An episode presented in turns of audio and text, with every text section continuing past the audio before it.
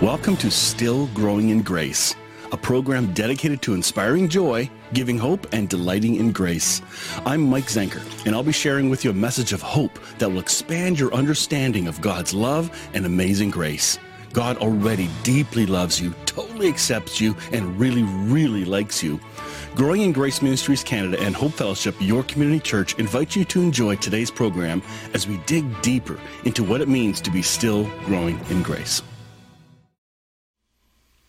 Well, good morning, everyone. Welcome to Still Growing in Grace, a weekly program designed to encourage you, stretch your faith, and ask more questions. I know there were many questions growing up in the church world where you're not allowed to question it. You just go with what they feed you, and it was fine. It was a tutor. There was value to it. So I'm far more careful these days to be extra angry at my past. In fact, I'm embracing it more and more and realizing, hang on, this is where I've come from. This is my, as Paul Young would say, these are my folks. These are my family. These are my people. That's the word he uses. And I thought, okay, that's a good word, because when you identify other church folks that you've grown up with or backgrounds as your people, then you're less likely to be spitting and throwing mud at them. So I thought, yeah, and it was really good. This morning, we are going to do the third panel discussion of four from a conference we had at the beginning of the year. And I'm finding these conversations extremely valuable. A year ago, I forgot some of the content. It's just so good. And so I'm really hoping that you'll enjoy this. Comment along. I'm watching live with you. And I know our year is ending out soon. Christmas is just about upon us, and pretty exciting for most of us. And so, by the way, I hardly ever talk about this, but if you've been watching this and enjoying this weekly digest, and it's of value to you, consider making a donation, especially a year-end one. We could use that this year. That'd be really cool. It helps us keep going and making next year possible. Anything is possible. Just look at the links below on how to do that. I won't pound it, but I will ask, because I think it's important. Let's get into this discussion, because this is the panel discussion partway through one of the weeks in our forgiveness series we did. I think we did 4 weeks, every Thursday night, 4 hours. It was incredible. But this one was really good. I think you'll really enjoy this. So let's just dive in, enjoy, and I think you're going to really like this. Here we go. Whoops, that's the wrong fade. Here we go. Here we go. Wow. I love the breadth of it, because, I mean, so many different perspectives, and sort of even... I really have not delved into the quantum world. I love the potential of it. I love the challenge of it. There's some depths. I love the fact that it is challenging me theologically, which is great. Oh, good. There you are. I was just bragging on you. Just saying, I was just so just enjoying the stretch of kind of the perspective that you're coming from with all the quantum dynamics, so that's great. Just the you wait to the next one. The next one's really good from Libby. Oh, okay. Well, we'll that was nothing. Then that was nothing. And Paul, I'm just telling you, I don't know. You're amazing. You just can't help it. Yeah, just the depth and the heart and your papaology. I love the fact that I was just so amused when you said you refer to Holy Spirit as grace, because I asked Holy Spirit, I said, Holy Spirit, what do you like to be called? And he said, anytime. I'm like, awesome. So he not just, late for dinner. Call him anytime. So I just thought that was adorable, and so like him/her. So anyway, but just beautiful. Rainey, oh my God, you just bam, bam, bam, bam. You know, you have a way of nailing us, and we're like, thank you, right? You just nail us, and it's just so good and so honest, you know. And then Ken, just brutal honesty. I love it. Bam, there it is. It's I love it, and straight from the hip. Wow, I mean, I'm really blown away. So you guys rock. I'm just telling you, you just do. You can't help it. So Libby, in your RV world, where are you now? Right. We are in Tucson, in the beautiful Sonoran Desert with the saguaro cactus that have the arms that go up like that. The sun is shiny and it was 70 degrees, so. Show off. I'm so sorry. That's all. We'll repent later. I think it was minus 10 Fahrenheit here the other day. Oh, wow. You even put it in our language so we could really feel it. I did. That was love. Yeah. I was thinking Canada. My gosh, Fahrenheit. Yeah. Very cool. All right. Would you like? Let's dig into some of this, because Paul, when you got into Papology, I thought that was really cool how you just broke it down. You robbed any accuser or arguer of their religious baggage, because there was nothing left when you were done, which Libby did too. You know, she talked through this journey and redirecting a new consciousness, which I heard with Paul Anderson Walsh today. Wait to hear him. Holy crap. It's good. Oh yeah. Mind blow. So again, what I aired yesterday morning, I was talking about the seriousness of the child, young adult, adult stages of growth in 1 John 2, I think it is, you know, and I think different people are at different stages. You may hear something really wild and go, whoa, I want that depth too. But it's going to take time. You don't get it instantly. So I thought that was really important, something we didn't talk about yet. So. Yeah, one of the things I wanted to make sure, Paul, was Papasitos was the other one you were looking for during your thing. Great Mexican food. If you're in Atlanta, come here. I'll take you. So, good. All the papas are good. They're amazing. Yeah. Yeah, they are, and the Papaology is the best. That's where all the franchises emanate from. As long as he has, and it's gluten-free, too. Yeah. Who knew? Yeah, it's a buffet, and it's free, too. Yeah, it's gluten-free. I so appreciate what you're doing here, Mike, because we are all on different journeys. We all come from different backgrounds, and we all have different... skills and abilities and things that in our background that lead us to understand things the way they are.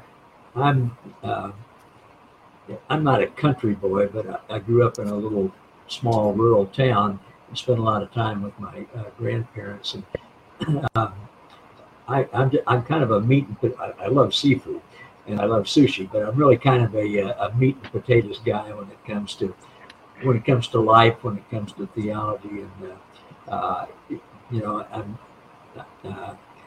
simple, I guess, would be how I feel about things in general, and it's simple to me. It's sort of like your friend said, Mike. It's just, well, I got Jesus, so I'm not sure if I got anything else, but as varied as our backgrounds are, no matter what degrees we have or the experience or gifts and abilities, it does boil down to Jesus, and he's the exact representation of Papa.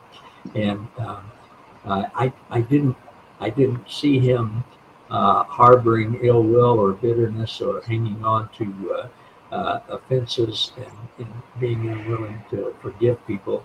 And if, as Scripture says, we are as he is in this world, I have to believe that that's not only possible for us, but preferable for us. And I'm not discounting in any way things, people who have had terrible things happen to them. I've had bad things happen to me in relationships, nothing like some of the things that others of you have. So I can't say that one answer fits all, but to me, the simpler I keep it, the better it is for me. And I love going way deeper. I love quantum. I love hearing about quantum. I love trying to impress people that I know how to say the word, but So I'm not in any way disparaging any of those things. Just for me, I have to. It really helps if I can just shut down to the cop and go, okay, well, Jesus was in the forgiveness business. He's in me, so it seemed to work for him. So I'm gonna ask him to do that as me, and as Randy said, sit back and rest and let him do the work. I'm right with you, Paul. I have to have it simple. I mean, I love the theologians. I mean, it's just after a while my little brain hurts. I need to get back to really simple and really clear. But, you know, there's power in simplicity. Well, that's why I got you, and I've got Libby, and I got Rainey. You know, you guys are dealing with everyday people all the time, you know, that have come through a lot of stuff. The therapy mindset is lacking in the church world. And they're not going to ever buy it because they can't control it. So fat chance of that ever happening. And that's fine, because salvation is not found in the institution at all. Yeah. Well, I found some, I mean, honestly, to be fair, I found some churches are really, really embracing it. It takes a while. Good. So, I mean, I do think, honestly, oh my goodness, even the church can be redeemed. So I'm just saying, sure. You know, in the, you know what I mean? God loves his everybody. His whole body, and he. So I actually have to say, there's a lot of places that are opening. There's a lot of places that are not. You know, whatever. But they're really, and I'm telling you, they're the loudest. Seeing, yeah. Well, it could be, and sometimes it's kind of the circles that you're familiar with. True. But I mean, the people that the institutional church, whatever you want to call it, that is embraced. Oh my God, it is unbelievable how that body is transformed. I mean, oh my goodness, it's looking like Jesus, and it is, it's amazing. Well, I'm in a church. I pastor a church. I'm doing it. So I'm straddling both, and I'm seeing the tension. I'm seeing the pain of past faulty thinking and teaching, and I'm unlearning, and I continue to unlearn. And I've had the privilege of meeting all of you, and I think we've found ourselves on similar journeys, different places, but you know, there's a reason that each of you are here, because you add value to the conversation that needs to be heard by somebody. And I think that's been really good.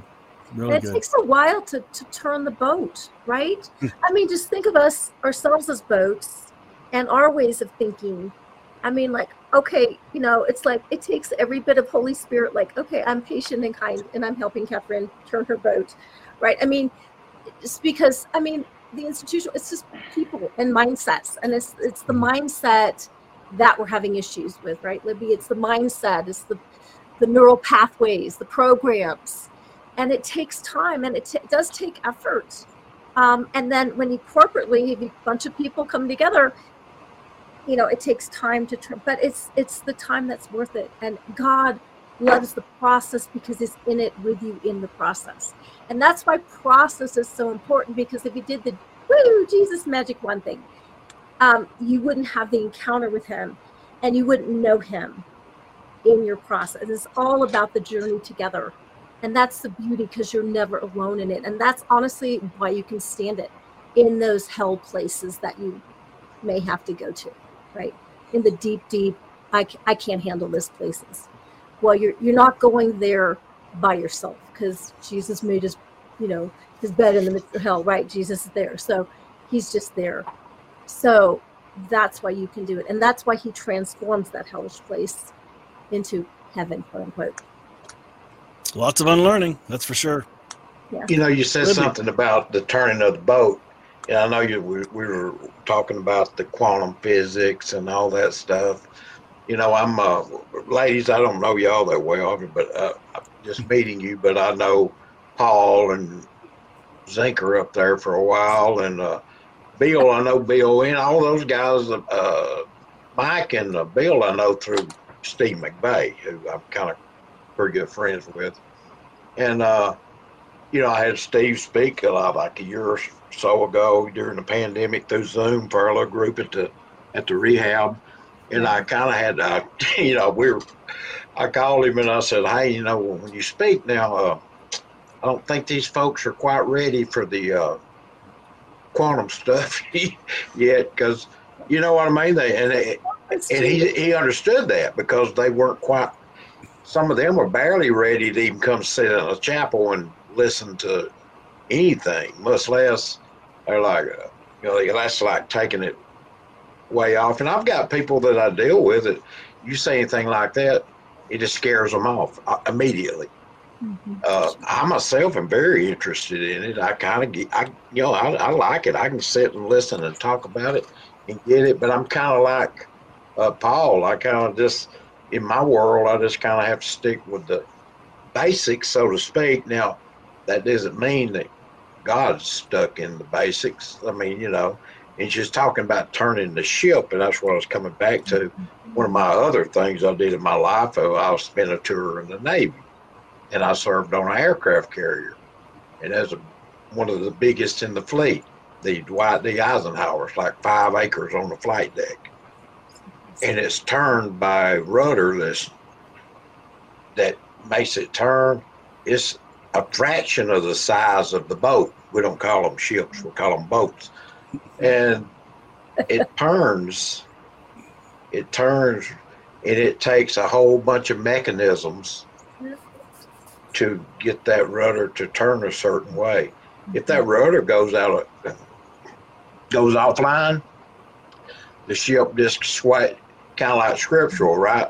It's just tossed to and fro by the waves because it doesn't have a rudder guiding it. And you know, I think there's room on that big old boat for all types of folks like us. Fun, yes. Angles and having fun where you are, where you find yourself in your walk, in your journey, and do what's right in front of you. Because I don't want to just ramble, but I know that I think some people, they'll get into this and they'll start getting it, and then all of a sudden, it's kind of like the little dog out in the yard. He's good, and then somebody tosses a ball over there. Okay, let me go get that one. And sometimes we get scattered chasing too many balls. Mm-hmm. And just kind of let me do what's right in front of me. Because, you know, I'm fairly certain that God has brought me out of a miserable background. It wasn't any fun to do what I'm doing and to share my journey with people that are having similar problems that I had. That's where I am. That's what I like doing. And I swear, I think God has me, just like Steve McVey is into the quantum physics, and this lady here, Libby, and that's great. That's wonderful. That's just not the ball I'm chasing right now. I know. Does that make sense? I mean, and you're not chasing the ball I'm chasing. Trust me, you wouldn't like it. Hey, Randy, you know what us Marines call those boats, right? I don't want to talk to you if you're a Marine. Oh no. Okay, leave it alone. Started. We can Uber. Help us, Jesus. Help us. I was on the amphibious boat too, where we took Marines and hauled them where they went and hit the beach. I loved it. I sat back there with the cannons safely out and said, "Go get them, boys." Anyway, yeah, they call it target practice. That's right. So I missed it, Bill. What do you call? What do Marines call the? No, he doesn't. He's not going to talk about it. We're leaving alone. He's not. We're nope. Uber. Floating Uber. Floating Uber. Okay. I want to bug Libby. Yeah. Libby, I want to hear from you. Yes. So fill us in. What do you want to hear? Well, first of all, I'm glad you introduced what you did, and I think you teased for the next session. It was good, a very good, important tease, because she'll get into more of some really important things that it's a process that I thought was really good. I want to rehear it. I'm really eager to do that. I did not go back and re-listen to anything, so I'm hearing it pretty much for the first time, like everyone else. So, yeah. Now, when you came out of the church world, what was your hardest change into your therapeutic one? That's something I wanted to ask you. Well, because you're coming out of like a mega church too. Yeah, I'm having connection issues, and there's a really big delay. Okay. So I'm just going to talk and you can cut me off when you're ready. The hardest thing, honestly, is the process of the goodbye was, and so it was real journey for me, and it's why, it's part of why I went into neurocoaching, because I look at holding on to forgiveness as so did itself. It wasn't some religious, spiritual reason that I wanted to, I was commanded to do or anything like that. I didn't want to do that to myself. I want, and so I knew that I was running these tracks of negativity in my mind, so that I was almost in some kind of a prison from that, because the emotions had been so high, the wounding felt so intense, the, you know, so I went in, I was a life coach anyway, and I thought, wow, I can learn how to deal with this myself. I really went into it just for my own benefit, but that was the hardest thing, other than just realizing how boxed in the allowed way of thinking was within the church world. And I had a lot of fear as far as, am I going to step out and use my voice and be who I am and share the beauty of what I'm discovering, or am I going to hold back? And so I was, as I went deep within through my neurocoaching process, I could tell that I was struggling with so much fear of knowing that I was moving outside the boundaries of allowed thinking. And it made me realize how, when you're in that system, how there's an approved and an unapproved way of thinking. Vocabulary, and you can't go past the boundaries. All of that, you'll get nailed if you use the wrong words. You know, I've been told not to use the word meditation, not to use the word quantum, you know, after being at the church for 30 years. But even just the thought, and it's a culture, and really allowing myself to be free, to not conform into that, and just let the freedom of love take me and go with that. And it's that's another thing I've had to work on rewiring, is just being okay with what people think, being myself. And so that's been a real journey, is just realizing how my mind was in that place and letting it be free. But Libby, can I ask you a question? And you don't have to answer this, because I don't really, your story was intense, but it was very general. But was like the church, like the institution, the church world, was that like part and parcel of what you had to forgive, or was it more individual people? I don't know your story. Yeah. It started out being a group, a small group, but then as things unfolded and as I processed over the coming years, I realized that that was just a symptom of a system. And I myself, in leadership in that system, behaved the same way. Maybe not the same way. Maybe I would have been a little more considerate while I was inconsiderate, you know? I would have been nicer while I canceled somebody, you know? Yeah, you know, but I was, honestly, my my paradigm was the same as what I was on the receiving end of, probably what I gave out to people. And so it was an interesting thing to really get honest with myself and say, okay, this was me, 5 years ago. Yeah. Wow. In a way. And I think,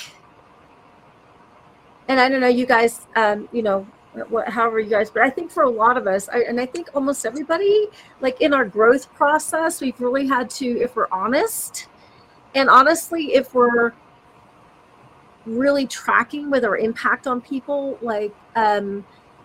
we've had to really forgive ourselves for what we've partnered with and how we've harmed people, even with the paradigms that we have come under. I mean, I came under some really mean paradigms and I acted mean, and oh my God, I hurt people. What the hell? And I'm the love person. What the hell is that? And I mean, I think that's a thing if you're just an honest human being, And then when we're supposed to be representing God, we're supposed to be representing love and all this, and we do a crappy job. I think we have to do a lot of repenting, and I think sometimes we need to ask forgiveness of people, and we need to forgive ourselves. It's so, God, I'm so sorry I misrepresented you and I hurt people and I don't know how to clean it up. Forgive me, and how do I do that? I hurt people. Then listen to Ken North. Oh. Don't do anything. Stop it. Just stop it. Yeah. Yeah. Right? Yeah. Right. Yeah. Because we're fixers, and it's not about fixing. I think with Libby, correct me if I'm wrong, Libby, but what I hear about your story that I think is neat to me personally is you chose to step away and intentionally went on a healing journey. Mm-hmm. And how many of us can't do that? And then to hear the fruit of that and the detaching from the old broken ship that you are no longer part of, so to speak, the freedom you now have, you see with a lens that people stuck in the system can't see at all. That's what I'm hearing. I think it's really neat. Well, I mean, and I don't know how many of you came from a toxic, I'm assuming, I'm looking at people, and I've heard a lot of your stories that came from a toxic Christian world. And I know you're kind of, Libby, you're kind of like, I love you Christian people, I'm out here. I'm stretching way out, and I whatever that is. I mean, I don't, but however, but I think, and it's even in a toxic relationship, when you come outside that, you can actually see it for the toxicity for what it is. But when you're under it, you may feel the toxicity, but you kind of don't know exactly what's wrong until you do get, so you do need to kind of leave to see and heal, right, in a way. And sometimes that's a distance thing. That is, like, yeah, that is a very true thing. I do want to, and that is something I experienced. However, I will say that the situation I came out from under, I would not use the word toxic for that. Mm-hmm. I think it was about as we were grace, we were love, we were do life together. And so toxic is not a word I would apply to that. However, I think there's something in the system. It's a group think mentality that you can't see clearly when you're on the inside of it from when you step out to the outside of it. And the people who step out get categorized. And interestingly, I heard William Paul Young say this recently on something I was listening to, and he said the root of the word accuser, Satan, the accuser, is like categorizo or categorization, some pronunciation. The idea of categorizing people. And I realized, and I see this in my clients, that they're in myself too, as I was going through the, you know, the differentiation process, that there's a fear of being categorized by people. And I think of what unforgiveness is, what I was holding in my heart. It's a categorizing and a shrinking down and a putting these people into stone, you know, and that is the work of the accuser. I thought, wow, that'll cure people from, or help them. Can I read you guys something that David Hayward from the Naked Pastor posted today? Oh, please do, yeah. That's what he wrote. It's on my Facebook page. Since labels may categorize you permanently, resist the temptation to label where you are spiritually. Wow. Appreciate the freedom. Period. Wow. Yes. Good. And I would add, I saw that today, Mike, and I thought, well, they can do that permanently, but the brain is plastic, you know, there's neuroplasticity. Bingo. You don't have to stay with that. Yep. One of the big things, I know we only got a few more minutes, and I just want to say that I wrapped into a little bit of last week and this week, and I, you know, tie a bow a little bit on what at least I heard. Last week I mentioned, I think during the live, that, you know, all forgiveness from my perspective is a co-participation with the forgiveness that Jesus unveils on the cross. But as I've been contemplating even on that, which kind of, that was for myself to go, wow, I needed to hear that for myself. The thought that I've had this week is I think it was Paul kind of touched on it in his talk today, that what does God have to forgive us for if he forgave us before there was ever a need to forgive, right? Right. So there's no need for forgiveness on God's end. And that forgiveness isn't even, as weird as it sounds, it's not even, it is a God concept, but it is also not a God concept paradoxically, because God doesn't have to let go because God has already let, bear with me. Jesus becomes human. God becomes all human and perfectly represents himself in this Middle Eastern Jewish carpenter, right? And the thought hit me this week, and it's actually something I wrote 3 years ago. I reread it this week, and I was like, dang, I was onto something there, and I don't think I even picked up on my own vibe, was that the participation of forgiveness that God brings himself into is human forgiveness.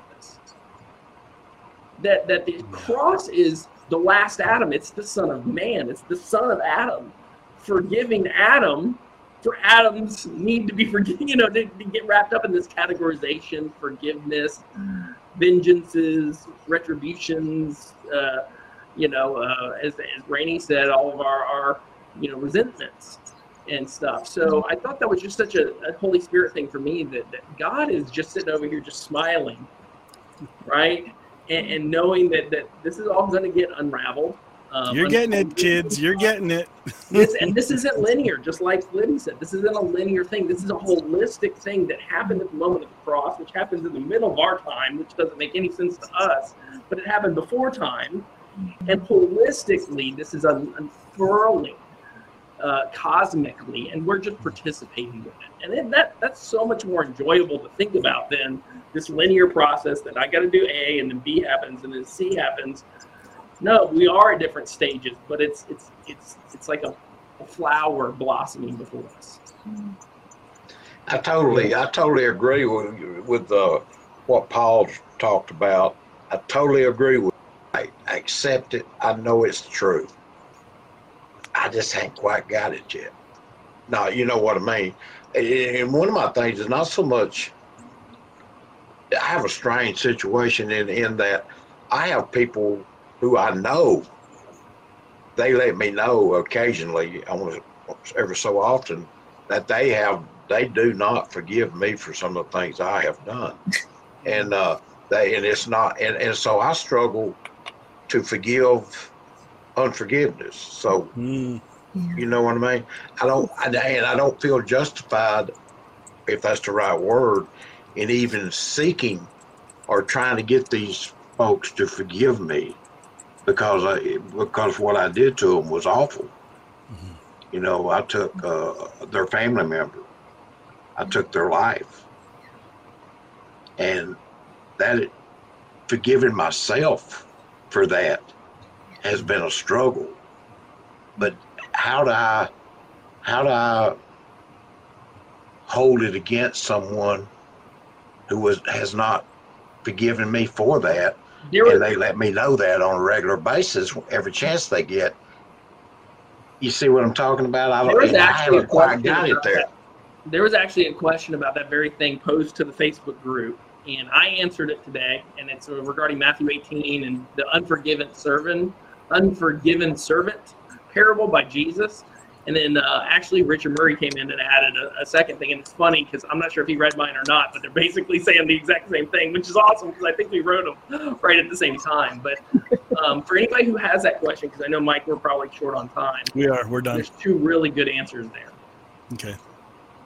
Well, if our next panel time, we take a look at a question or two that comes up in the posts, or we discuss what we heard, where the bridge is. Bill, you catching a theme that's suddenly shifting. Even you, I am changing in this conference, and especially with the recordings. My understanding is being expanded, and I didn't expect it, and I love it.